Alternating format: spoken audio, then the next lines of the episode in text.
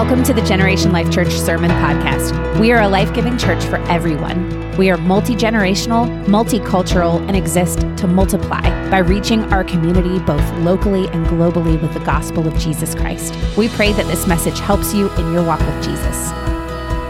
Hey, um, you know, we kicked off a, um, a series and uh, it's called A Season of Second Chances. And last week we talked about uh, not getting Scrooged, right?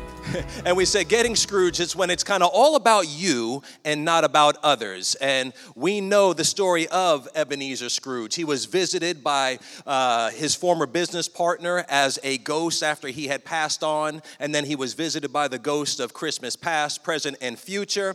And after having seen those ghosts, he was like a totally transformed man right? He went from being that angry, cranky, mean old, money hungry, cheapskate, no Christmas bonus giving, stingy old boss to a totally joyful person.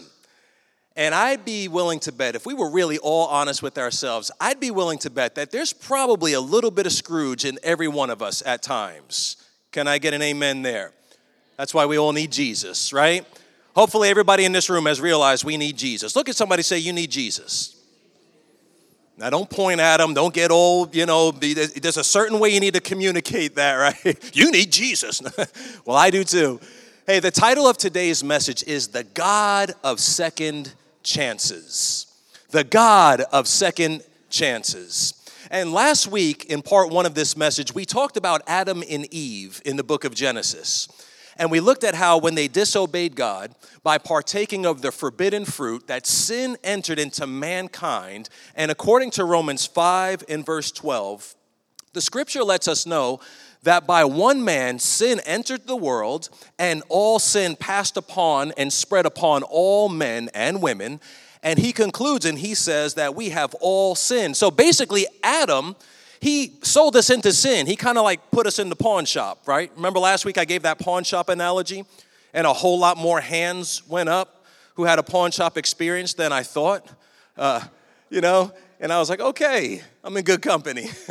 Gen Life is my people. Um, but we said that when Christ was crucified, that he paid the price for our sin. He paid the price for our sin. His life was our redemption ticket. You know, when you go back to buy something out of the pawn shop, did you ever go back to get something? They gave you that ticket, and then you needed to have that ticket to buy it back. Christ was our ticket. His sacrifice on the cross bought us back from sin because God is the God of second chances.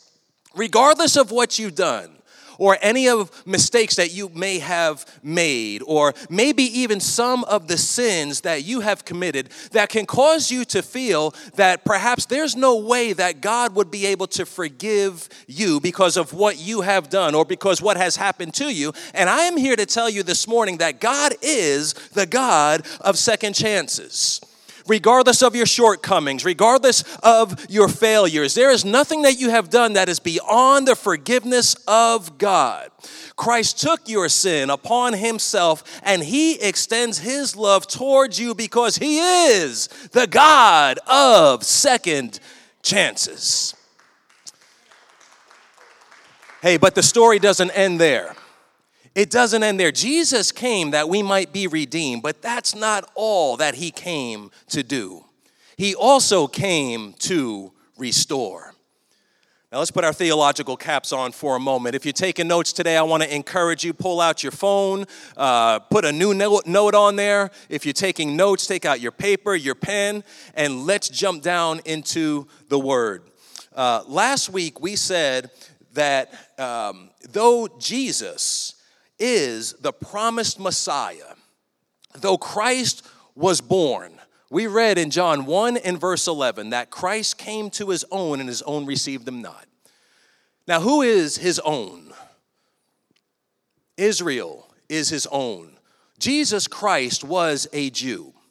And though he was prophesied for centuries to come, when he arrived, the scripture lets us know that Israel rejected him because they were waiting on a Messiah. They were being ruled by Rome. And the scripture says that when he comes, he was going to liberate Israel from their oppressors and restore the kingdom back to Israel. But last week we said that the scripture established that he first came to redeem and restore our relationship with God before he restores the kingdom to Israel. And in the book of Isaiah 53, amongst many other powerful prophecies, it speaks of how the Messiah will first be a suffering servant before he would be a conquering king. And so when Jesus was crucified, Israel was like, all right, see, there, there it is right there. I, I, I, knew it. We knew he wasn't the Messiah anyway because our Messiah is going to conquer our enemies and rule and reign on the earth. And it was because of scriptures like this. You've probably read this before. Daniel 2 in verse 44. Daniel 2 in verse 44 says this, and I would encourage you read some of the scriptures when you go home prior to this verse. But the word of the Lord says, And in the days of these kings, the God of heaven will set up a kingdom which shall never be destroyed and the kingdom shall not be left to other people. It shall break in pieces and consume all these kingdoms, and it shall stand forever. This is what believers in Christ pray for all the time, which is traditionally known as the Lord's Prayer. You've prayed it and you didn't even know it related to this verse. You've heard the Lord's Prayer before, right? Everybody know it? Come on, let's say it together. We ready? Who knows it? Come on, let's say it. Our Father, who art in heaven, hallowed be thy name. Thy kingdom come, thy will be done on earth as it is in heaven. And give us this day our daily bread and forgive us as our sins as we forgive those who trespass against oh my bad and lead us not into temptation but deliver us from evil. Lord have mercy. For thine is the kingdom and the power and the glory forever and ever. Amen. My wife's on the front row like oh the preacher messed up the lord's prayer. That prayer right there is exactly what Daniel 2 and 44 is talking about. And that is the kingdom of heaven coming down to earth, the promised Messiah, Christ Jesus the Lord, coming to rule and reign on the earth, and his kingdom will have no end. That right there is powerful. Now, now stay with me for a moment, because this is why after Jesus' resurrection in Acts chapter number one, when Jesus reappears to his disciples, they ask him a question. And it was in verse 6 of Acts chapter 1. They said, Lord, are you at this time going to restore the kingdom back to Israel? In fact, let's take a look at that. Acts chapter number 1. But let's start in verse 4. Let me read you something. This is after Jesus' resurrection. He has crucified. He's been crucified. He was buried. He died. He rose again on the third day, and he began to appear to some of his disciples. And verse 4 right here is about to unlock something significant for us. The verse says, And being assembled together with them, being Jesus, he commanded them not to depart from Jerusalem, but to wait for the promise of the Father, which he said, You've heard from me. For John truly baptized with water, but you shall be baptized with the Holy Spirit not many days from now.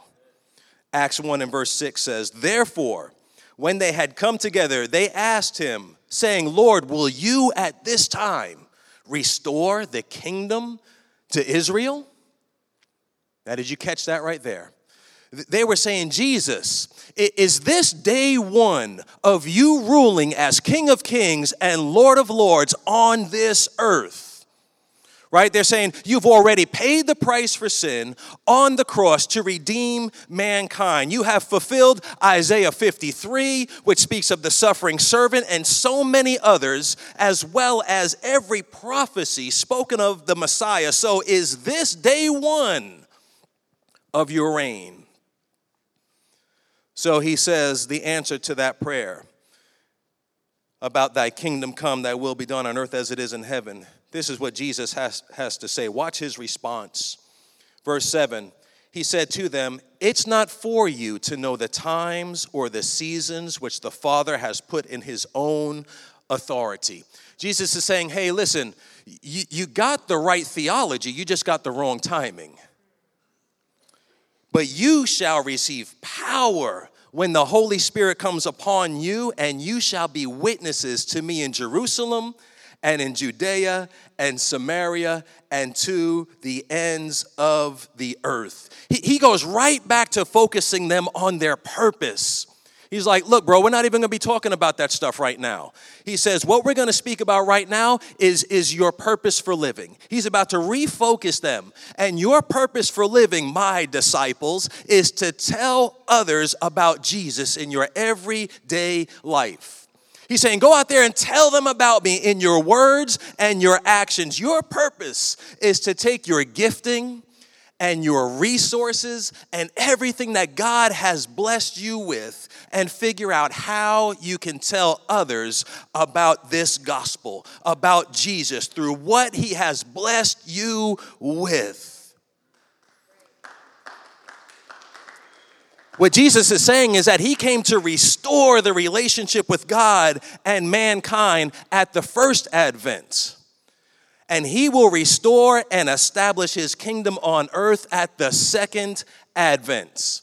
And I would encourage you to read Revelation chapter number 20, verses 1 through 6 when you go home. That'll speak to you about the millennial kingdom of Christ where he rules and reigns. But for the sake of time, we won't cover that now. Now, now, why why is all of this prophecy important? so that when Christ came, Israel would know exactly who their Messiah was because of the prophecies that his life fulfilled. This is so incredibly important because, as we said in John 1, that I already quote, quoted earlier, um, John 1 and verse 11. In fact, let me just read that verse for you.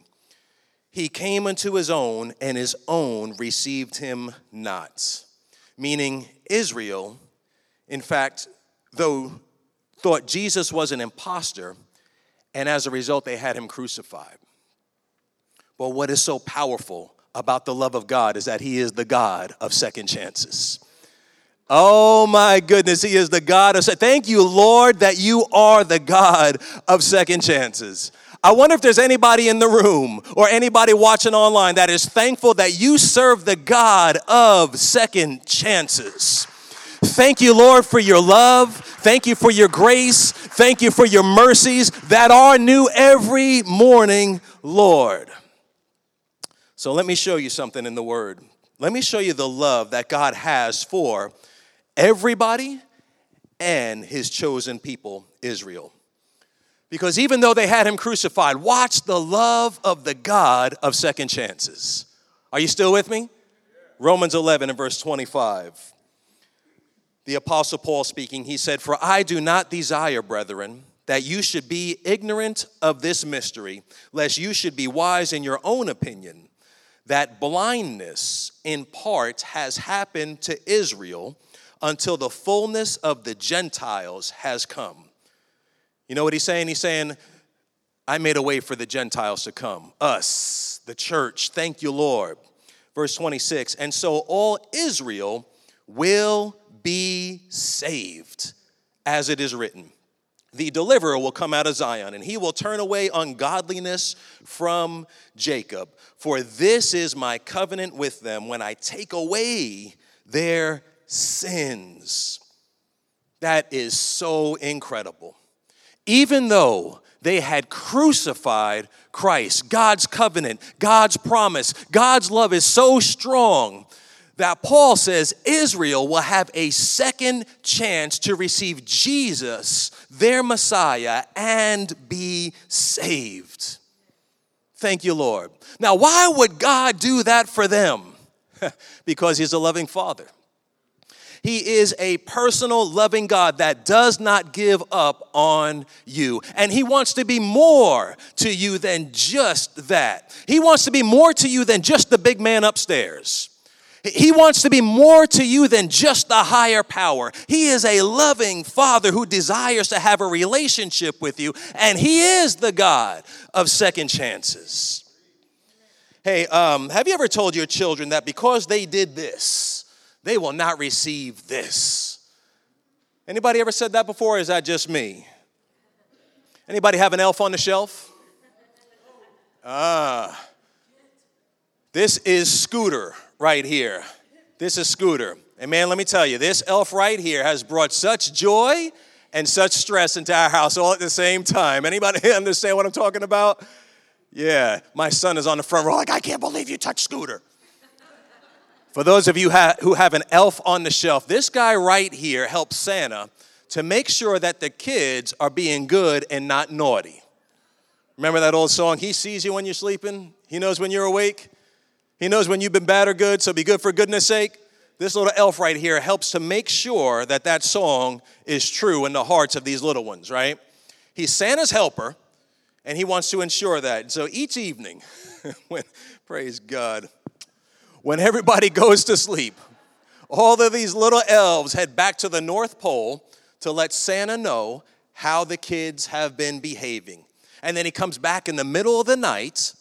And when he comes back in the middle of the night, when the kids wake up in the morning, he is always in a different spot each day. It is so cute. They wake up, they bounce up, you hear them run down, and they want to see where is the elf, and everybody's looking for the elf, and it's oh, he's over here eating a bowl of cereal. Or he got into the flour and made a huge mess on the counter, or you know, he's got he does his own thing, right? But but when they wake up in the morning and you haven't moved the elf, woe be unto the parent who forgets to move the elf. Because the way it goes is if the elf it does not move, that means that those children were being naughty. If he's in the same place, he didn't move. He didn't have the strength to go back to the North Pole. So, so now, if they've been on their best behavior, but you forgot to move the elf, now you got a lot of explaining to do with your children. Man, let me tell you something. I can remember my wife waking up at 2:30 in the morning. I forgot to move the elf. Did you move the elf? Waking up out of a dead sleep. No, I didn't move the elf. I forgot to move the elf. And having to get up out of the bed half asleep to go and to move this silly little elf and to do something creative, man, we have lost countless amounts of sleep, especially when you're trying to do something creative at 2:30 in the morning. Now, here's something about this elf. If anybody touches it, he loses his power. He loses his little magic, and he can no longer go back to the North Pole until he regains his strength. And I remember one time, Caleb's in the front row, Caleb was warned not to get too close to the elf, and he accidentally knocked it off the mantle. And that thing fell on the floor. And when he did, it's like that thing had died. And the family went nuts. Everybody's, ah, ha, ha, ha. Katie said, Now he's going to the North Pole. He's never coming back. And Caleb had his little bear, and he's like, ah, like he was flipping out. And I was like, oh my God. I'm just looking at the stress of this moment and I'm thinking, this is absolutely crazy. I like the, the dogs drive us crazy enough. And now we got this little guy right here. And and man, I can remember telling Katie, I was like, you know what? That is it. This year, this thing is going back into this box. We're gonna close them up, we're gonna pack them up, we're going to send him back to the North Pole. We're going to stick him in the attic, and he's never, ever coming back again. I don't even care. Bah humbug. Like, this thing's driving me crazy. Now, let me just ask you a question. Wouldn't it be incredibly harsh for a father to say, because you made a mistake, this little elf is getting put back in this box, stuck in the attic, and never coming back again?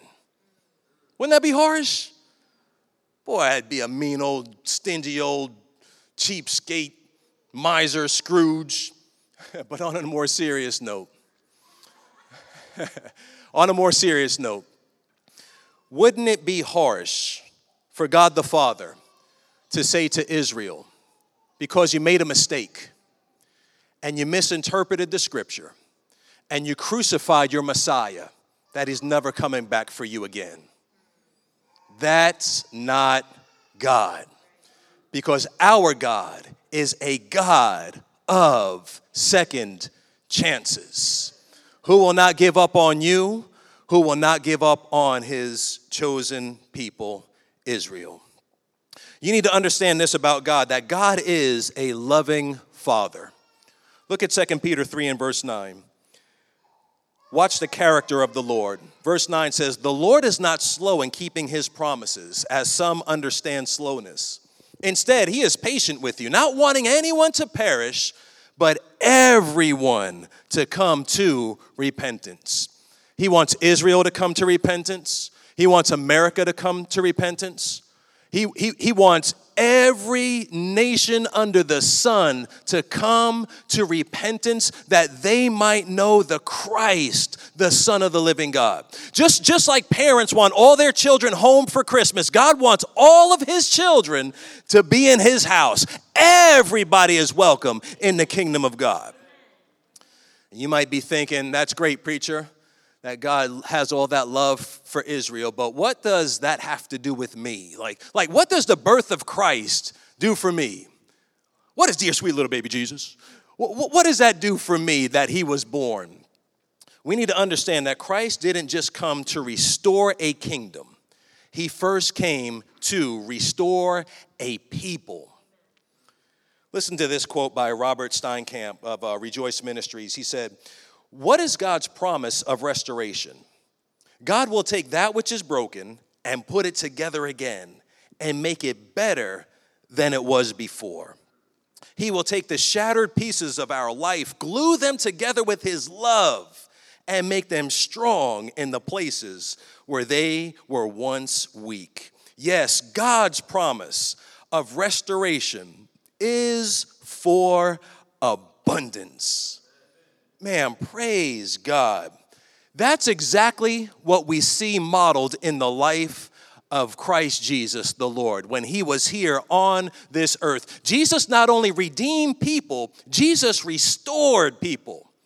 He gave sight to the blind, Come on, somebody. If you're part of Gen Life, you know that we, we've taught this before that the giving sight to the blind was an exclusive miracle that only the Messiah was prophesied to do. Until that time, nowhere in Scripture do you see anybody getting healed of the blind, blinded eyes coming open. That was the Messiah's miracle. Nowhere else, where else in the Scripture do we see that until Christ came.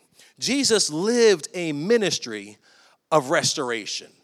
He restored the ability for the deaf to hear, for, for the crippled to walk. He even restored dead people to life. Remember when he said, Lazarus, come forth? Like Jesus can even raise the dead. He restored life and hope to hurting and broken people. So that means once you have been redeemed by Jesus, he wants to restore any and all areas of your life that might be broken that might be fractured, that, that, that might be wounded, or that just might need an upgrade. And I just want to encourage you today with just two quick points on how the virgin birth of Christ can benefit you. You guys still with me? Everybody good back there in the back? All right.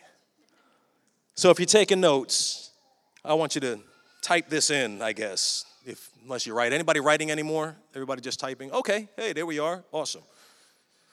Number one, Jesus came because of the virgin birth of Christ. Number one, Jesus came. Jesus can relate to what you're going through. I'm sorry, I had a glitch on my scroll. Jesus can relate to what you're going through. Let's face it. Let's face it and be honest. Even though you might be redeemed by Christ and, and, and you've been born again, and you have His Spirit on the inside of you, your life can still be a little bit stressful every now and then, right? Marriage can be stressful. Mm-hmm. Uh, work can be stressful. Raising kids can be stressful. Relationships can be stressful. Bills and expenses at Christmas time can be stressful. And then you blink and it's like, what? It's Christmas already? Like, man, we just did a series on finding joy in the book of Philippians, and man, I, I, I looked at my, I've already lost my joy. And it's Christmas time. It's like, man, hey, how you doing these days? How am I doing? I'm, my kids are driving me nuts. My husband's driving me nuts. My wife's driving me nuts. And, and, and now it's almost Christmas. and you got to move that elf. Uh, we don't move that elf anymore. and the reason why Now, now we kind of switched it up because now my kids are like, is the elf coming back? I said, no, to my daughter. Madison, he's not coming back. You know why? Because two years ago, you hung him from the ceiling. You duct taped him to the ceiling fan. And he swung around the living room the whole Christmas. And, and then one year, they duct taped him to the wall. And I'm like, no, he's not coming back. He said he's mad at you guys, you know? oh, man. Hey, you know what? Here's what you need to do. Here's what I need to do. And that is all that stress and all that stuff, we need to bring all that junk to Jesus. And to remember 1 Peter 5 and verse 7 says, Cast all your junk on him because he cares for you. Oh, excuse me, cast all your anxiety on him because he cares for you. And Jesus can relate to what you're going through. Let me just give you the second point. Because of the virgin birth of Christ, number two, you can live a restored life. And this is what I'm praying that you walk away with today. Jesus wants us to, to live a restored life. It's not just about being redeemed. Though God wants your life to be redeemed, He wants your life to be restored, where, where your love is restored, your joy is restored, your, your peace is restored, your finances are restored, and, and you're living a loving, vibrant, spirit filled life for Jesus and spreading the love of Christ everywhere you go. And the key to living a restored life with joy is for us to remember during this Christmas season, especially, that Jesus is able to understand everything that we're going through that He knows exactly how to restore every broken area of our lives because He Himself, He Himself suffered what we suffer. He knows every pain, every frustration, every fear, every concern. He can restore your life and cause you to live a restored life because he was tempted at all points, the scripture tells us. Therefore, he knows how to restore us. And if you have been restored or you are being restored and God is working on your heart, here's how we'll know. Here's how we'll know because the love of Christ will be radiating out of you. Are you perfect? No. Do you sin? Does anybody ever sin in here? Okay, we're telling the truth this morning. All right, right? Do you sin? Sure, sometimes. But you're not comfortable living in that sin. You're leaning on the Holy Spirit to help you overcome by His grace. And you might have some internal struggles, but the love of Christ is still seeping out of your life like sap from a Christmas tree. because the first message the love of Christ communicates to others is like, hey, wait, wait a minute. Hey, they, did they have an encounter with Jesus? Because man, they're a little bit different. Like he, he's a little bit different. She she's a little bit different. Wait a minute. I, I just cursed that woman out. And because of my coffee order, she jacked it all up and I threw it at her, and, and, and she's still treating me with kindness and dignity. What kind of person is this? Oh, oh, I, I get it. I see a cross on her neck. Ah, she must be one of those Christians. Wait, wait, wait a minute. wait a minute. You know, this, this, this, this is something that I've talked to my daughter about. You know, like sometimes people can treat you so poorly but then you turn and you bless them. And it causes them to say, hey, what kind of person is this? I guess they must be one of those Christians. Wait a minute, that person is always smiling. Every time they come into this restaurant, they always leave a huge tip. They don't ever complain. I guess they must be one of those Christians. Maybe that's a little too practical for you. Let me go a little bit deeper. now, the love of Christ the love of Christ may not always give you that opportunity to lead someone to Jesus on the spot. But the way you live your life and show the love of Jesus may just plant a seed in somebody's heart. Maybe it'll change somebody's perspective because they had a bad experience with a believer, or had a bad experience with church, or had a bad experience with a leader of the church. Now, because of the way you have shown the love of Christ, now, now it's turned their heart and caused them to look back to Jesus again because of the love that you have displayed to others. That's what living a restored life is all about. Hey, um, I'm going to ask if the worship team would, would make their way up. And uh, would you all please stand? I just wanted to, um, today I wanted to allow this message to lean towards something. And let me just ask you a question What does the concept of a second chance mean to you?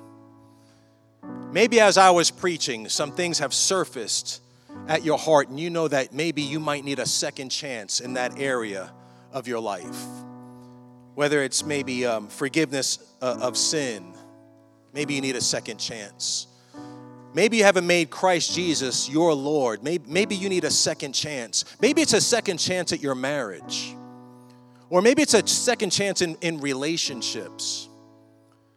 Where, where is it that maybe you might need a second chance? Maybe you've been walking with God for a long time.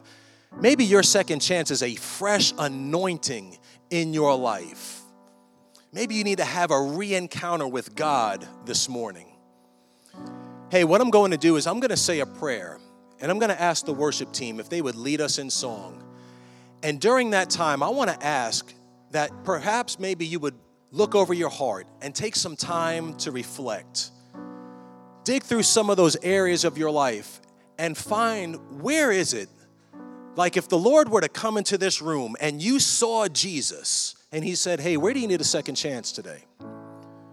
Because I want to heal that. I want to pray for that. I want to restore that area of your life. If that's you, as we worship, I just want you to think through, I want you to pray. And then after they're done singing, I'm just going to come up and I may even come down here on the floor and I just want to begin to pray for people. I want to pray for folks who may need a second chance. Can you say amen? Let's pray together. Father, uh, we thank you, Lord, for your word. Lord, we thank you that you are the God of second chances. Father, we want to say thank you, Lord, for your sacrifice, for laying your life down for us, Lord. We want to say thank you that you never give up on us, Lord. Father, even the times when we knew better and did it anyway, we thank you, Lord, that we still have not exhausted your grace. Thank you, Lord, for your mercies that are new every morning, Lord. Thank you for fresh grace and forgiveness today. Thank you for a fresh anointing of your spirit in our lives today, Lord. Father, as we begin to, as we begin to worship, uh, Father, I want to ask that by your spirit you would speak to our hearts, Lord. And I want to thank you in advance for restoring lives today in the name of Jesus. Father, we thank you for what you're going to do. We choose to worship you this morning. And we thank you. We welcome your presence right here into this place. Lord, we invite you into our lives and we say, Have your way in our midst. In the name of Jesus.